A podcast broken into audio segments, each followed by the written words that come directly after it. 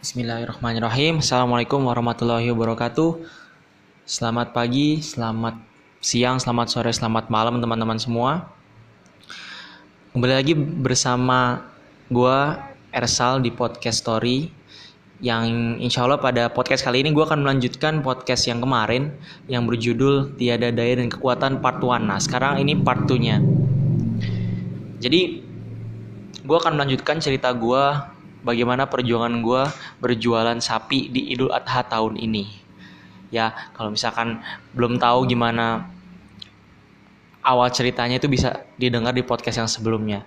Tapi akan gue gue akan cerita ya gue rangkum sedikit lah. Jadi Idul Adha itu kan jatuh pada hari Minggu. Nah, hari Selasanya ada temen gue yang ngajak gue buat jualan sapi gitu. Jadi jadi perantara. Nah, gue akhirnya melakukan foto terus bikin video gitu kan buat disosialisasikan. Tapi baru gue bisa sebarkan itu hari Rabu. Ya hari Rabunya. Nah, alhamdulillah ada yang tertarik temen gue nih. Nah, terjadilah transaksi dan kita sepakat bahwa sapi akan dikirim hari Sabtu sore jam 3 itu kesepakatan awal. Dan bapak yang penjaga sapinya juga bilang, iya kita akan kirim pada hari Sabtu jam 3 sore. Oke, dari situ gue udah tenang dong gitu kan. Gue udah melakukan kewajiban gue. Gue udah melakukan syarat-syarat yang harus gue penuhi ketika berjualan sapi yaitu gue foto, gue posting, gue antarin temen gue ke kandangnya lalu terjadilah transaksi di situ. Nah, ternyata itu tidak semudah yang gue bayangkan. Karena gue nggak menyangka banget gue bakal mendapatkan uh, berbagai masalah di pertama kali gue pertama kalinya gue jualan sapi. Masalah itu apa ya? Oke gue mulai aja ya. Jadi rencananya kan sabtu itu dikirim sapinya.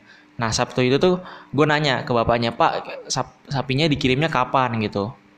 Bapaknya bilang abis maghrib karena masih nunggu mobil pick up yang lagi nganter sapi yang lain. Oke, terus gue bilang ke teman gue, eh sorry ya, kayaknya baru bisa diantar habis maghrib. Soalnya mobil lagi nunggu mobil nih. Temen gue it's okay gitu kan. Nah, habis maghrib selesai, ternyata habis uh, Isya tuh belum juga. Nah, temen gue nanya dong, kok belum udah diantar belum gitu kan? Gue tanya lagi ke bapaknya, katanya belum, masih nunggu mobil. Nah, karena udah lewat beberapa jam dari yang disepakati, akhirnya teman gue ini minta kontak dari bapaknya. Ya gue kasih dong gitu kan. Toh ini malah mempermudah urusan gue, jadi sekalian aja temen gue yang kontak-kontakan sama bapak yang jual sapinya ini. Ternyata karena orang tua dari uh, teman gue ini pengen ngubungin langsung. Oke, ya udah nomornya gue kasih. Nah, saat itu gue masih di apa lagi lagi ada lagi masih di luar gitu ya. Lagi ada kegiatan. Terus pas dalam perjalanan pulang lagi di supermarket kira-kira jam 9 nah bapak yang jual sapi ini nelpon. Nelpon gue gitu kan. Kenapa ini kan? Kenapa pak? gitu. Iya ternyata bapak yang jual sapi ini habis ditelepon sama bokapnya temen gue yang intinya nanya lah gitu kan memastikan kapan nih kira-kira sapinya bisa diantar. Karena kalau kemalaman nggak ada yang nerima. Jadi di daerah rumah teman gue itu tuh uh, banyak banget orang yang mau kurban. Jadi di tiap gang tuh ada. Jadi aksesnya agak susah. Dan mereka butuh kepastian kira-kira diantarnya jam berapa supaya bisa stay. Nah bapaknya itu uh, bapak yang jual sapi ini bilang sama gue gitu kan minta pengertiannya.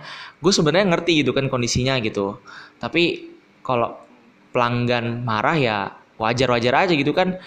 Diantarnya janji jam 3 sore tapi malah sampai jam 9 tuh belum diantar. Katanya masih nunggu mobil yang nganter. Gue tanya pak emang mobilnya lagi nganter ke mana? Lagi nganter ke Bekasi sama Depok. Waduh. Jauh banget kan. Satu Depok satu Bekasi. Dan dua-duanya belum ada yang balik. Gue nggak nggak ngerti gitu kan kenapa masih ada yang belum balik gitu Terus gue bilang aja iya pak saya ngerti kok gitu. Ntar saya bilangin ke teman saya supaya uh, kasih pen gue kasih penjelasan gitu kan supaya ntar saya kasih penjelasan kondisinya gimana. Nah akhirnya udah gue pulang ke rumah gue pengen istirahat dan saat itu gue udah di tempat tidur mau tidur gitu kan tapi masih main HP cuman masih ada rasa deg-degan gitu. Ini gimana ya kalau misalkan gue matiin HP apakah dapat berjalan dengan lancar apa gue tinggal tidur aja ya biar teman gue aja gitu sama penjual sapinya yang koordinasi tapi sebelum gue tidur tuh pas banget ada teman gue yang ngubungin gue ada teman kampus gue namanya si Isan. Jadi si Isan ini nitip motor di tempat kerja gue di Bimbel Monggo. Karena dia mau ke Koka, mau ke Kokas. Jadi daripada dia harus bayar parkir, jadi motornya dititipin di Bimbel gue di Bimbel Monggo yang notabene jarangnya nggak terlalu jauh dari Kokas. Nah, pas dia nanya, "Sal, motor gue apa pintu gerbangnya dikunci?" Lah, udah ada yang ngunci gitu kan. Karena kan bimbel gue itu kan uh, satu tempat sama beberapa kontrakan kan ada kamar-kamar kontrakan gitu jadi mungkin sama orang kontrakannya pas masuk dikunci mau nggak mau gue harus ke sana dong bukain kuncinya gitu kan oke gue bukain set ada Isan terus ternyata apa sekitar jam berapa jam sepuluh setengah sebelas lah gue tanya bapaknya lagi eh teman gue nih yang beli sapi ini nanya lagi Sal, udah belum? Udah dikirim belum? Bentar gue tanya dulu ya. Langsung gue WhatsApp tuh bapaknya. Pak, gimana? Sapinya udah dikirim belum? Gitu. Apa mobilnya udah nyam? Eh, gue nggak nggak gitu. Gue WhatsApp gini. Lebih soft. Pak, apa mobil pickupnya udah sampai? Gitu kan? Kalau udah sampai kan artinya bisa langsung diantar. Oke. Kekirim ke lift tapi nggak uh, nggak dirit gitu gue ada sedikit perasaan kayak apakah bapak ini menipu ya tapi kayaknya enggak karena belum dilunasin baru DP doang gitu kan dan untuk pelunas sisa pelunasannya tuh angka yang cukup besar gitu. Ya udah uh, eh, gue bingung kan. Gue masih di bimbel tuh kan gue sama Isan. Gue khawatir gitu kan gimana nih? Kan nggak ada konfirmasi sama sekali gitu. Sementara teman gue udah nungguin. Dia tetangga tetangga bapaknya juga pada nungguin gitu kan. Akhirnya gue minta tolong si Isan San temenin gue yuk ke tempatnya ke tempat sapinya. Oke set sampai sana gue tanya misi pak ada ya bapak ini? Gitu kan. Oh ada. Lagi tidur. Wah lagi tidur gitu kan. Pas gue lihat oh iya lagi tidur kayaknya kecapean. Soalnya pas ditelepon di jam 9 tadi tuh bapaknya bilang dia belum tidur apa belum makan kalau nggak saja ini belum istirahat lah bapaknya. Oh ini kayaknya juga capek banget kan. Terus gue datangin assalamualaikum pak gitu. Gimana? Pickupnya udah datang belum dia bangun dengan uh, mata yang agak berat gitu kan. Iya nih pak saya minta maaf pak Farhan. Soalnya uh, ini hal yang benar-benar nggak kita duga gitu. Jadi emang rencananya dia cerita gitu kan sapi itu di yang ke pelanggan gue ini nih diantar duluan jam 3 pagi. Tapi ternyata mobil pickupnya itu diserobot sama sapi-sapi yang lain. Sama uh, jadi itu koordinatornya sama penjual-penjual yang langsung diserobot dibawa ke Depok sama Bekasi. Jadi nunggunya lama dan orang yang nganter sapi itu nggak bawa alamat, jadi nyasar. Entah mungkin nyasarnya bener-bener jauh atau gimana gue nggak ngerti gitu kan. Nah, pas bapaknya cerita gitu ya pak saya paham kok emang ada beberapa hal yang nggak bisa kita antisipasi sebelumnya. Dia juga cerita iya nih saya bener-bener nggak berniat gitu kan.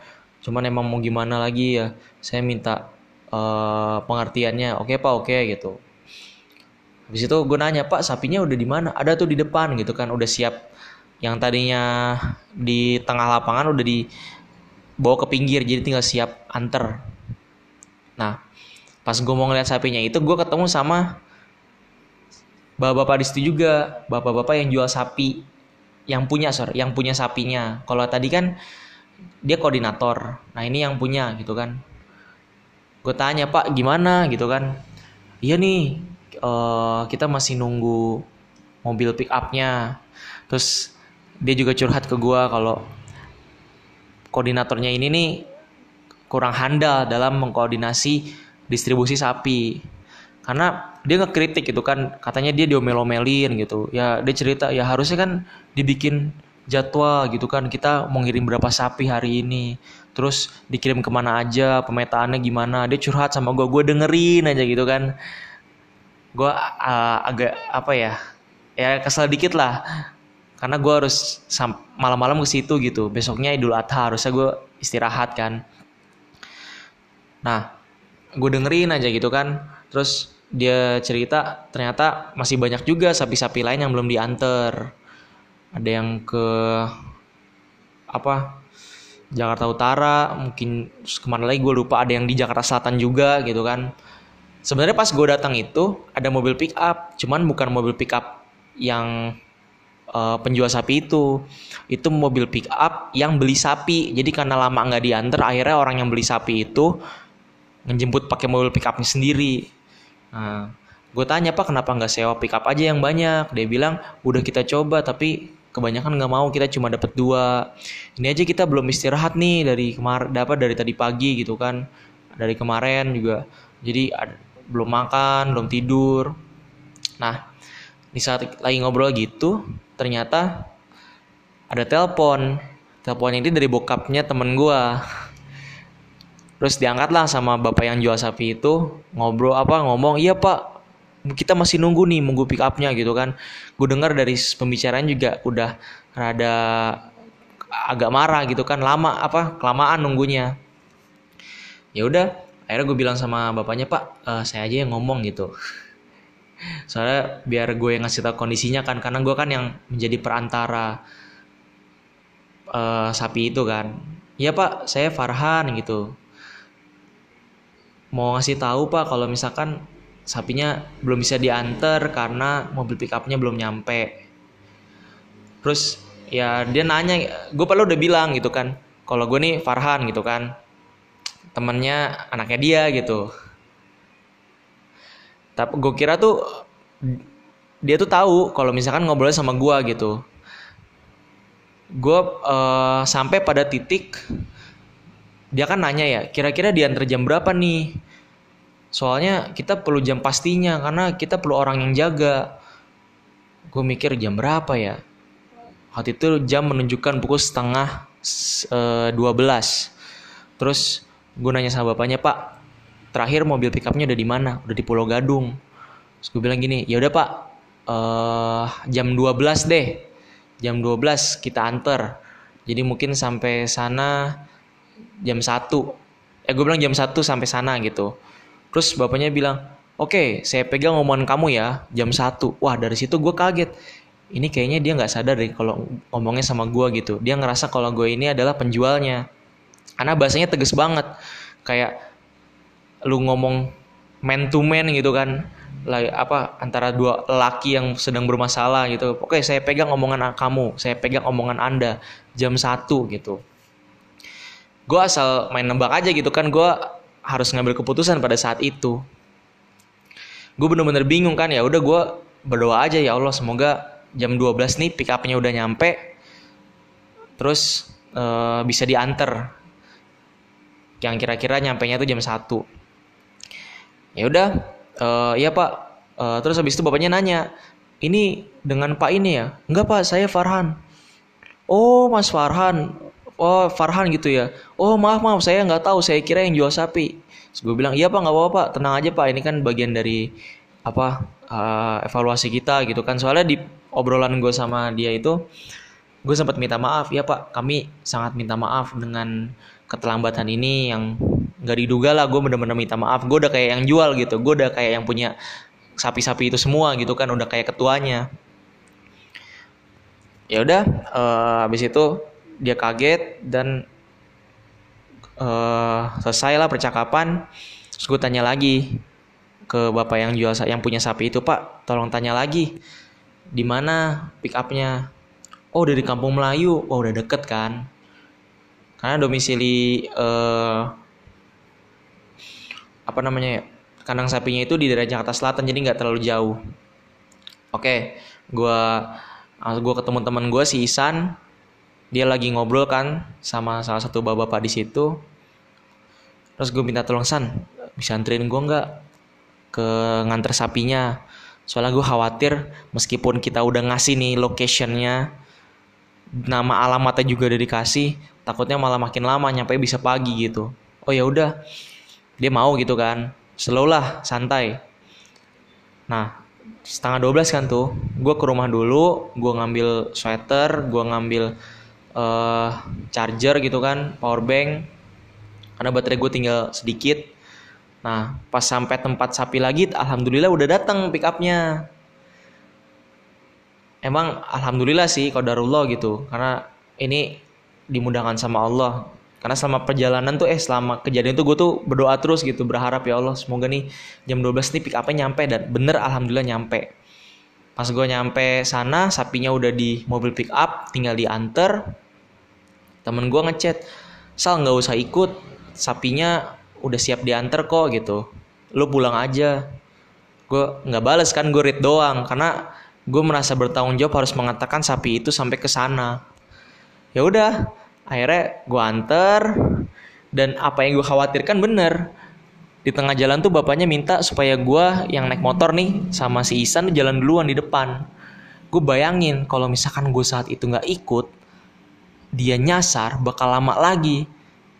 Ya udah gue di depan terus alhamdulillah sampai. Dan bener itu jalannya harus agak muter-muter. Karena pertama daerahnya eh, nggak uh, ter apa ya mungkin nggak jalan sepetak sih jalan yang muat dua mobil. Tapi banyak portalnya jadi harus muter.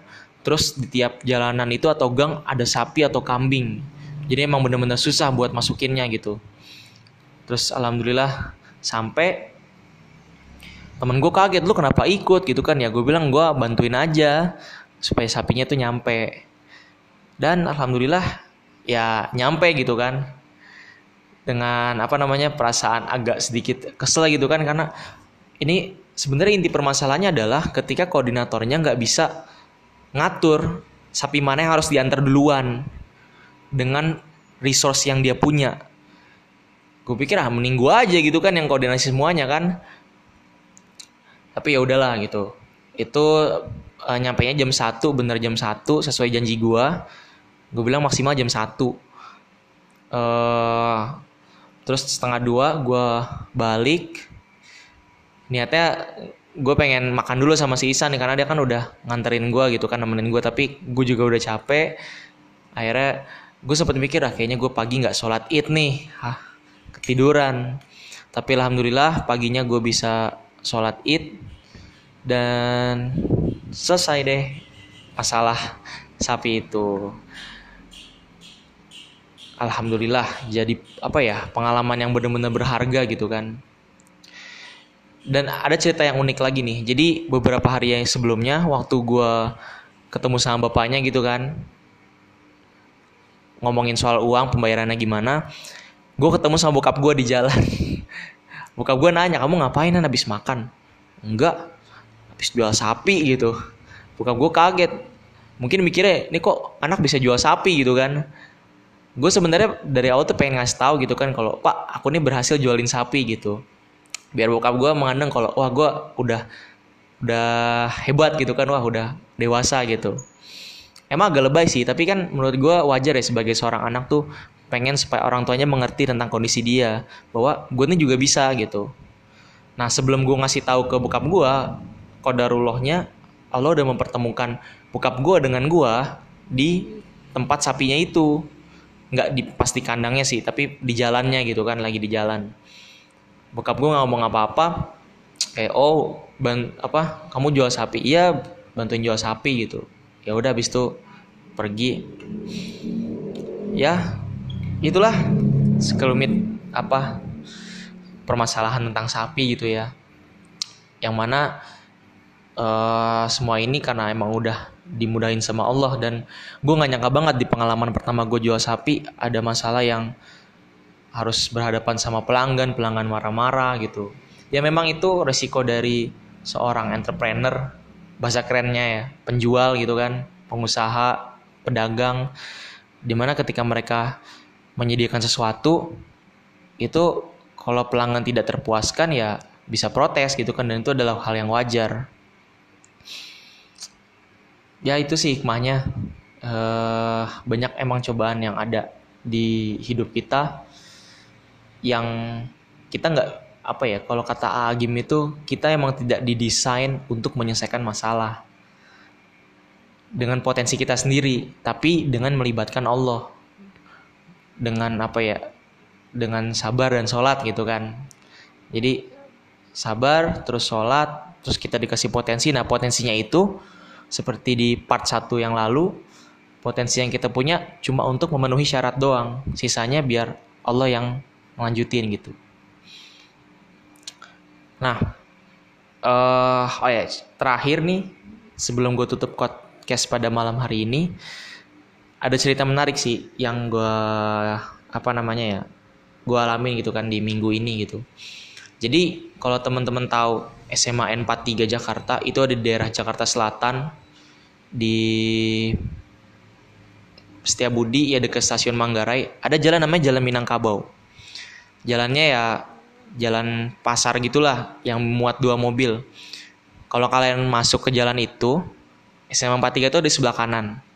Kalau lurus lagi bakal nemu pertigaan Nah, yang sebelah kirinya itu ada bengkel sepeda dan sebelah kanan tuh ada abang bubur. Nah, di suatu pagi nih di minggu ini gue beli bubur kan. Hari apa ya? Selasa mungkin ya Selasa. Bang beli bubur dong gitu kan. Nah, yang menarik dari abang ini adalah dia ngajak gue ngobrol gitu kan. Dia cerita kalau uh, ternyata dia eh enggak enggak gini enggak gini bentar bentar gue nyusun kata-kata dulu oke jadi gue beli bubur terus gue nanya kan siang-siang gini masih jualan bang soalnya udah jam 10 gitu kan masih iya masih ada nih. Gitu kan dia bilang jawabnya yong kru udah kayak anak gaul. Terus ntar malam dagang juga. Oh dagang lah. Orang kalau apa ya niat ke tanah suci wah gue kaget. Ini tukang bubur pengen naik haji gitu kan. Pengen ke tanah suci impiannya gede juga. Jadi tukang bubur ini nih jual yang kloter pagi nih dari jam gue gak tahu jam berapa gitu ya mungkin dari jam 6 sampai siang tuh jam 10 11 terus sorenya tuh atau habis maghrib dagang lagi. Ini tukang bubur macam apa ini? Dagangnya dua kali sehari. Kan biasanya kalau abang bubur kan kalau nggak dagangnya pagi doang atau malam doang. Ini pertama kalinya gue lihat tahu gitu ya ada tukang bubur jualannya pagi sama malam. Gue pikir nggak capek apa. Tapi dia bilang ya biar bisa naik bisa biar bisa ke tanah suci ya. Duit banyak banyak buat apa kalau bukan buat ke tanah suci? Wah mantap juga nih abang kan emang secara logika ya lama maksudnya nggak logika gue tuh nggak nyambung nggak bisa ini abang bubur ini naik haji dengan mengandalkan hasil jualan bubur karena ketika gue beli bubur dua pakai sate masing-masing satu itu totalnya 16 ribu. Yang artinya buburnya doang mungkin 7 ribu. Dan itu banyak asli posisinya tuh banyak. Gue bingung ini orang dapat untung dari mana. Kenapa dia bisa ngimpi untuk pergi ke tanah suci. Yang kalau umur aja tuh minimal tuh ya 15 jutaan lah. Mungkin 14 ada, 15, 16, 17 gitu kan. Naik haji pun juga biayanya cukup besar gitu tapi ya ini mengingatkan gue sama cerita tukang bubur naik haji ya film yang dulu pernah ada mungkin kalian pernah nonton kalau belum nonton tuh ditonton asli itu bagus banget yang main Mat Solar. Jadi dia punya impian bisa pergi haji dan yang membuat dia bisa pergi haji ialah dia dapat hadiah mobil Mercy. Gitu. Jadi dia nabung tabungan haji terus ternyata dapat hadiah mobil Mercy. Nah dia kan pengennya naik haji gitu kan dapat hadiah haji kok dapatnya Mercy. Nah kata admin di banknya itu wah pak kalau Mercy ini dijual bisa buat naikin haji se RT gitu. Dia langsung pingsan gitu kan. Kalau di film itu kaget lah. Hampir jantungan mungkin. Nah gue nggak tahu kelanjutan dari abang bubur itu kayak gimana. Entah bener atau enggak dia bener-bener pengen ke tanah suci atau enggak karena sambil bercanda sih. Tapi kalaupun bener gue sangat apa ya masya allah salut gitu ya sama abang buburnya. Di tengah keterbatasan dan kesederhanaan yang dia punya dan jualan buburnya yang murah dia punya cita-cita yang high class banget gitu naik haji tanah suci. Ya gue berharap semoga dia bisa uh, beneran gitu ya merasakan gimana feelnya pergi ke tanah suci dan juga teman-teman yang belum pernah ke sana bisa juga ke sana bareng keluarga bareng teman-teman orang-orang yang kalian cintai dan orang-orang yang mencintai kalian emang pada belum pernah ya ke tanah suci ya sama sih gue juga belum pernah gitu kan ya mulailah kita bangun gitu impian semoga kita diberikan rezeki untuk at least bisa merindukan tanah suci gitu. Oke, okay, uh, eh, mungkin podcast kali ini itu aja. Nggak kerasa udah sekitar 25 menit gue ngomong. Uh, itu aja yang bisa gue sampaikan. Kurangnya mohon maaf. Uh, apa ya, ya jangan nyerah lah gitu kan. Kalau dari yang gue dapat dari abang bubur ini karena tugas kita hanya memenuhi syarat doang kayak abang buburnya dia cuma memenuhi syarat doang dia punya potensi jualan bubur ya udah dia jualan doang masalah ntar Allah ngabulin keinginan dia ke tanah suci atau enggak itu belakangan dan ya we will see lah gitu kan gue juga penasaran dengan apa yang bakal terjadi sekian dari gue uh, alhamdulillahirobbilalamin subhanakallahumma wabihamdika syahadu alla ilaha illa anta astaghfiruka wa atubu Terima kasih teman-teman udah mendengar podcast story gue. Wassalamualaikum warahmatullahi wabarakatuh. See you.